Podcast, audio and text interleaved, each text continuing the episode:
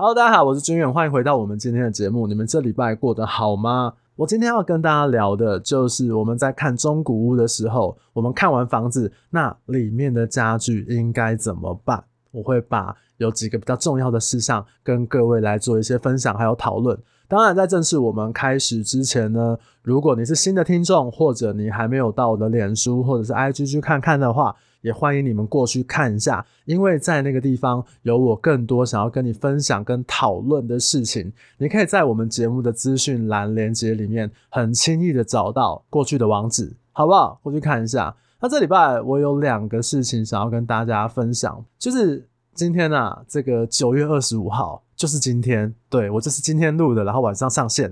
今天呢，我的脸书的赞数破一万人了，哇，真的是等了好久，终于等到今天。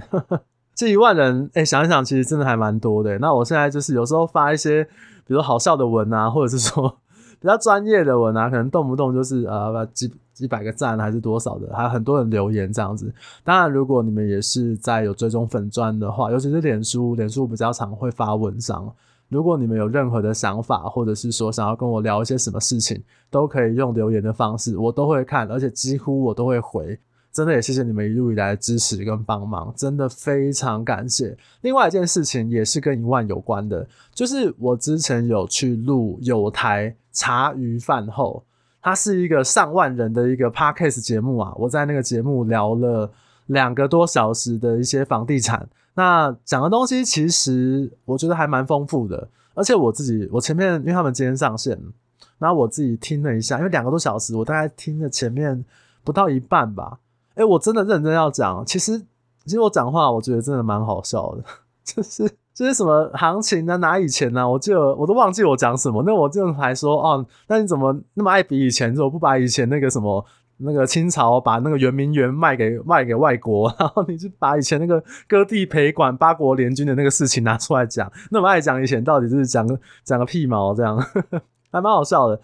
因为我知道他们上线之后，我会把他们的连结，然后我会写在这个脸书上面。那他们其实是一个蛮热情，而且我觉得呃想法也蛮不错的一个节目。重点是他们人数很多啊，好不好？他们的人数是一万多人吧？我记得那时候问他，哇塞，在在这个做 Podcast 的这个节目里面，我真的是叫他们大哥哥大姐姐。那他们节目我觉得也很赞啦，我自己有听过几集。那他们也有分享讨论一些关于社会议题，或者是说我们一般比较接触不到的一些方面啊、行业啊，那我觉得蛮棒的，所以我会把链接放在下面，如果你们有兴趣的话。好啦，那我就要正式来聊我们今天的这个主题。我们在看这个中古屋的时候，大部分当然都会希望我买一个房子啊，那当然我希望它的装潢啊跟家具是符合我的喜好的。所以在买房子的时候，有些人就会说：“哎、那屋主你什么都不要留，你就是把房子搬空给我就好了。”当然有另外一种买方，他就会觉得说：“哎、我可以节省一些预算啊，或者是我觉得我也很喜欢这个前屋主的一个装潢还有家具的搭配啊。”那所以，我可能就会希望屋主可以把这个家具家电可以留给我。这个留置物品对双方来讲，其实都变成了一个选择或者是难题，甚至对我们中介从业人员来讲，所以我今天会有三个比较常见的问题，提供给大家来做一个思考。那当然，我要前面先跟大家分享一个很重要的概念。通常我们在买卖成交的时候，签约时代书都会讲说：好，那我们今天这个房子就是固定物交屋。固定物是什么？固定物就是比如说像是水电门窗，或是那种定死的柜子，或那种木作定做的那种装潢，电视墙、电视柜，这种固定在房子上面的，我们一般称为固定物。马桶啊、琉璃台啊等等的一个状况，这样子。我们在这个买卖的契约里面哦。全部都是依照行政院成屋买卖定型化契约里面有规范到，就是应记载还有不得记载的一个事项，就是不管你是哪一家中介，或者是任何代书签的合约，都应该去遵从里面他要求你写的一个事项这样子。那里面当然就有提到这个固定物交屋，那在买卖契约下面，他还会再额外再写下说，那这个房子交易的附属设备，那内政部的这个条文版本哦，它其实它有三个选项。第一个呢，就是这些东西啊，计入在这个房屋的成交价款之中，然后随着这个建物来做移转。那第二种就是这些东西不计入这个房屋价款之中，由卖方无偿赠与给买方。那第三个呢？他是说不计入房屋价款之中，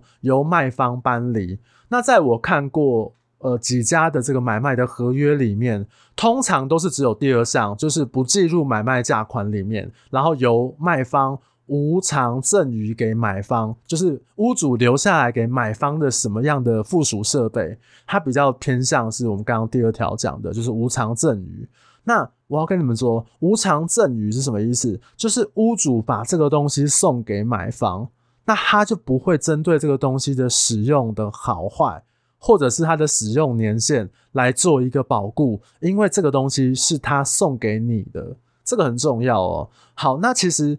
呃，我们在下面它会有很多的这个勾选，比如说他会问你说，有留下来的东西有电视几台、电视柜多几件，然后沙发、茶几、餐桌椅、鞋柜、冰箱、洗衣机、书柜、床头柜、衣柜、微波炉、洗碗机、冷气、抽油烟机、热水器、天然气，甚至是那个对讲机啊，还有其他任何的，比如说有时候大家常会遗漏掉的是什么？免治马桶。就这个马桶我留在这边，但是免治马桶我是可以拆走的。那有时候会的确因为买卖双方认知的不同，因为一个可能一两万块的免治马桶后面在吵架，所以我们都学聪明的，就是如果有免治马桶的东西的话，那我们都会在上面特别注明说这个东西屋主会不会带走，或者是会不会留下给买方这样子。当然啦，上面我讲的这个东西哦，合约啊一定是写得越清楚越好。这绝对是毋庸置疑的。我们在看中古屋的时候，关于这个留置物品、家具或者是家电，我觉得主要有三个问题来跟大家来做一个分享。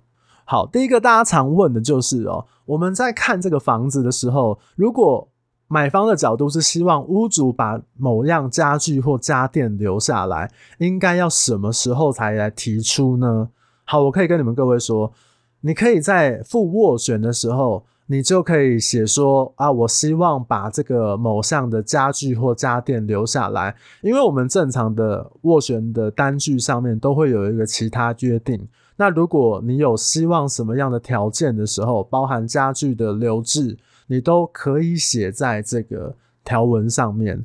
但是啊，我等下最后会讲这个东西该不该写，我最后再跟你们说。那如果说你今天要写的话，我给你举两个例子。你听听看，这两个例子有什么样的差别？第一个，他就是写说，哦，下面这个特约事项就写说，此出价金额需包含房子内的沙发、餐桌椅。假设你是要这个沙发跟餐桌椅留下来好了，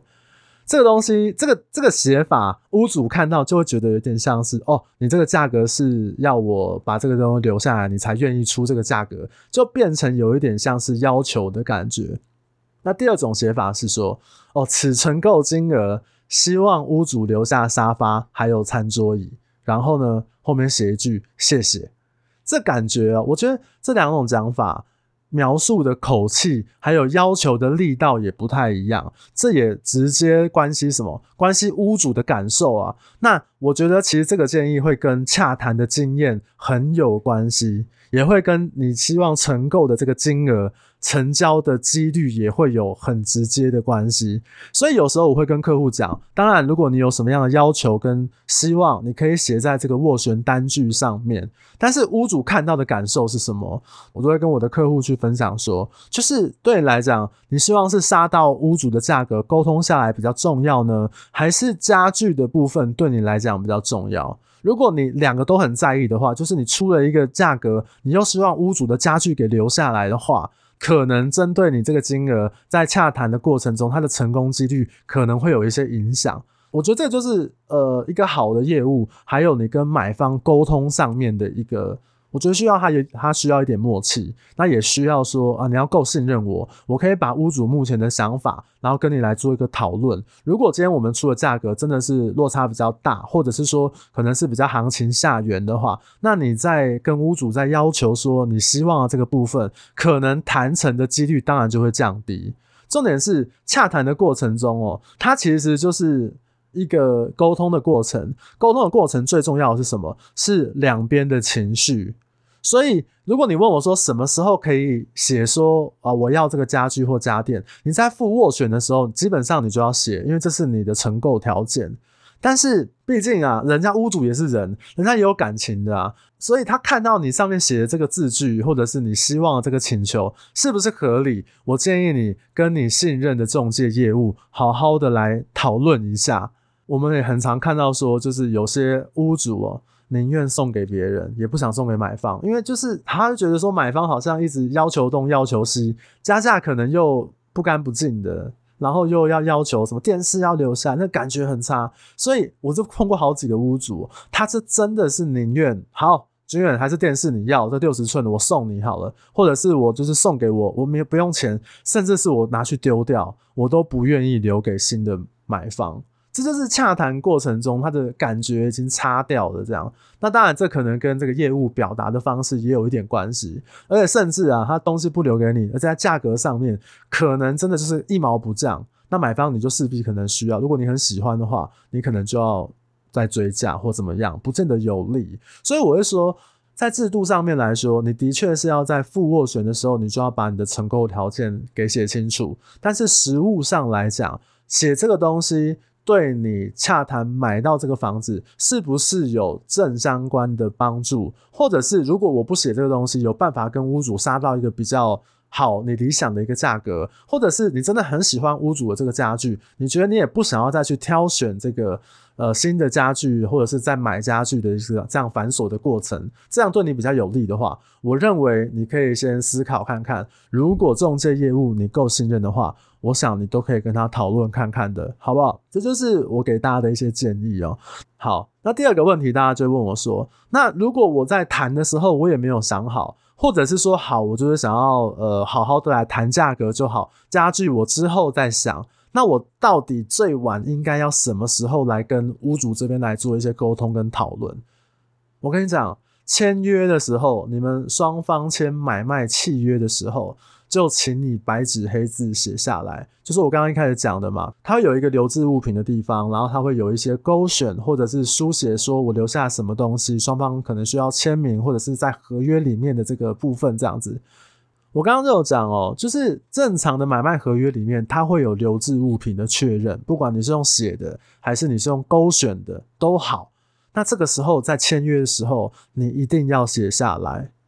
白纸黑字，拜托，好不好？因为有白纸黑字写下来，都有人可以跟你吵架，更何况你不写，你就说啊，我们回去再讨论一下，我们再想一下，或者是说啊，我们。这样大家都讲好，什么东西要留下来什么的，这个大家自由心证。我跟你讲，这个是最恐怖的啊！所以你看屋的时候，或者是你在签约之前，你大概心里就要有个底，甚至是你可能就要透过中介，然后来跟屋主这边来做一些沟通跟讨论。你没有在合约上面写下来，屋主就没有义务一定要留给你。就算签约的时候，买卖双方说：“哦，好，没关系，那我们回去想一想，什么东西我要，什么东西我不要，这样子。”那也代表。两边哦，代表买方回去之后，这个东西他不一定要，也代表屋主这个东西，他也许他有其他用途，他不一定要留给你。所以我就建议，就是我都会跟双方讲说，我们今天这样写了，就是以我们上面的这个来为准，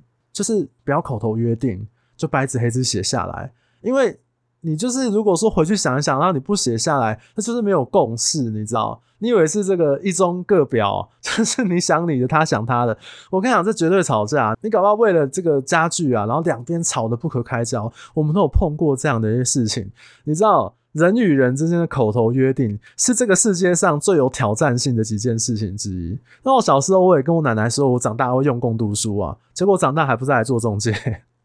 我没有用功读书。对，所以这就是口头约定，你不要去挑战这个东西啊。所以买卖合约，它就是让双方在一个知道彼此的权利义务条件下写出来的东西，请你记得这件事情。这就是第二个，就是我们建议还是要在签约的时候，买卖双方就要对这件事情有一个认知，并且写下来。好，那第三个问题也是蛮常遇到的，就是。哎、屋主他想要带走这个东西，他不愿意留下来。那买方就会问我说：“那我跟这个屋主买好不好？那就是你这个你这个冰箱，我跟你买。那你这个冷气我跟你买，我花钱跟你买嘛，你也不要拆了。那有些客户就问我的想法，我要说，我非常非常不建议从买方、卖方，甚至是我们中介业务的角度，我都非常不建议。为什么？家电类的，比如说冰箱好了，冰箱啊，也许屋主可能是两年前买了一个十万块的一个大冰箱，哇，很炫炮，各种炫炮的功能都有，他可能就使用两年，那你就跟他说，哦，那你当初买十万，那不然我就折半嘛，我就五万跟你买。可是我想问你哦，你如果五万跟他买，你交屋之后，然后你使用了两个月，突然坏掉，算谁的？对不对？就是。这个东西太有争议了，所以你还记得我刚刚前面讲吗？我们一般代书都会写说，这些东西留下来的东西都是屋主送给买方的，所以在使用后续的一个状况，屋主是比较没有责任的，因为这个东西就是我送给你，你要就要，你不要我就带走这样。可是如果你是买下去，然后你也正常使用，或者是你特殊使用，两个月之后坏掉，那你要回去找，哎，为什么你这个东西卖给我两个月就坏掉？屋主没有办法担保你，因为他不是二手家具商，尤其是这种电器类的，我超级不建议，因为你没有办法预测会遇到什么样的事情，或者是怎么样的使用习惯导致这个家电遇到什么样的状况。对买卖双方来说都是一种负担，而且对中介来说也是一种负担。我知道我的频道有一些这个中介同仁有在听的，真的对我们来讲做这件事情，有时候真的是吃力不讨好。因为难道你是电器维修鉴定师吗？就是你你怎么去判断说这个东西？你可能为了一个五千块的一个冰箱，或者是一个几万块的冷气，然后你要去担保说哦，它使用上面是好的。而且说真的。有些东西它明明就坏掉，我也看过屋主说这个东西是好的。我觉得我们不要去担这个责任，甚至对买方或屋主来讲，我都会建议我们尽量把事情单纯一点点。那也许你可能双方会讲说，好，那这东西我们都讲好，就是以后卖给你之后，我就我就都不用管你了。即使是这样，我还是非常非常的不建议，因为。我觉得就有点不太公平啊，因为你如果真的花了很多钱买了人家的家具，那如果真的使用上面出现什么问题的话，我觉得非常非常麻烦。你那种几千块、几万块的家具，可是我们还有看过很多的家具，它可能是几十万甚至上百万。其实我有些客户，他们家里面的家具，光是沙发就是一台国产车的钱呢。你这个东西，我觉得风险太高，而且你有能力买到这样子等级的家具家电，我想你应该也有能力去买全新的，而且你就是有保固，那你不用去多担这样的一个风险，这样子，所以我都非常非常不建议的。所以啊，我觉得关于留置物品的部分，第一个你要了解我们前面讲的，在合约上面来说，我们代入这边会让大家来做一个确认，就是屋主赠与给买方的留置物品有哪些。那它是一个赠与的一个动作，所以你不喜欢你就请屋主搬走，你喜欢留下来的话，屋主他也不会对你的使用后续做一些认做一些担保。然后再来的话就是。如果你在付斡旋的时候，其实你就可以提出你针对留置物品的要求。如果你有听我之前这个。呃，斡旋那一集的话，我应该是有提到，其实你有其他的要求，可能都要在斡旋的时候先讲，包含交屋时间可能需要拉长，或者贷款你需要贷七成八成，或是有其他的承购条件的话，你都应该在斡旋的时候写下来。但是，请你跟仲介业务讨论一下，如果你的目的是我希望价格可以谈得漂亮一点，或者是说这个家具你真的很喜欢，那请你跟仲介业务讨论，我应该怎么样在价格还有在要求上面取得一个平衡点，因为对屋主来说，他也是人，他也是有感受的。如果你让屋主洽谈的过程中感受不好的话，我想价格通常是越来越难谈的而已。第二个就是在签约的时候，你一定要白纸黑字写下来，真的，白纸黑字就是一个最基础的保障。白纸黑字不会让你遇到一些疯子，但是可以让你遇到疯子的时候呢，你有比较站得住脚的理由，好不好？真的，我们看太多了，请你一定要记住，让你有站得住脚的理由，这样子。然后第三个就是说，如果屋主不愿意留下来，其实就我们的角度来讲，我们不建议你跟屋主去买，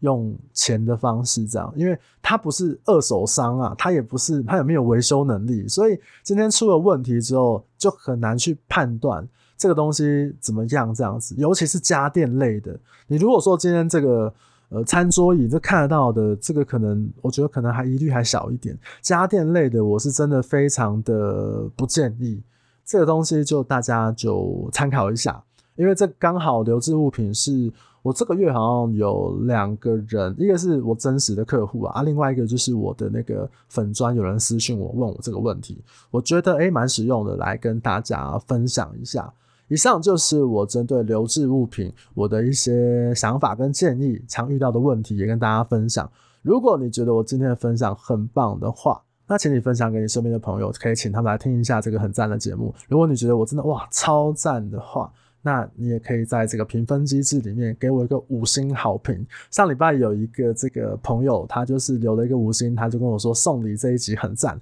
哎，我跟你讲，送礼上礼拜那一集真的很赞，那是我浓缩十年的送礼经验哎，这真的是人生的一个精华，跟你们分享，在三十分钟里面，CP 值超级超级高，对不对？我就是自己业配，无情置入我自己的业配。呵呵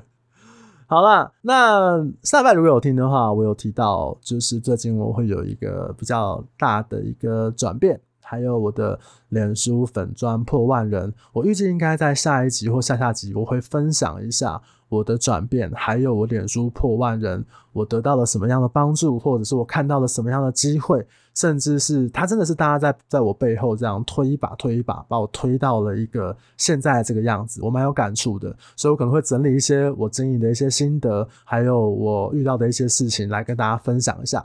那我们就下周见吧，好不好？那我们就下周见喽，大家拜拜。